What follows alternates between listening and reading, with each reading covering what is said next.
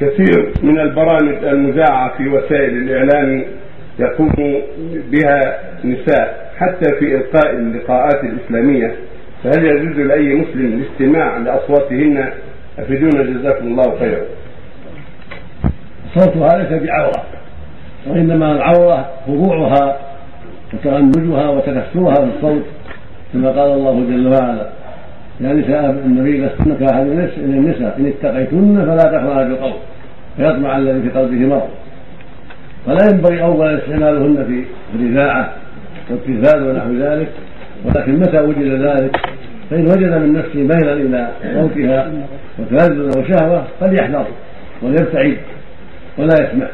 فإن كان هناك فائدة في ما تلقيه فلا يحس من نفسه بشيء من التلذذ والشهوة للصوت وإنما أراد أن يسمع الكلام المفيد الذي قد تلقيه أو أو الإنذار أو البلاغ أو ما أشبه ذلك فأرجو أن لا حرج عليه في هذا السماع الذي لا يضر دينه نعم.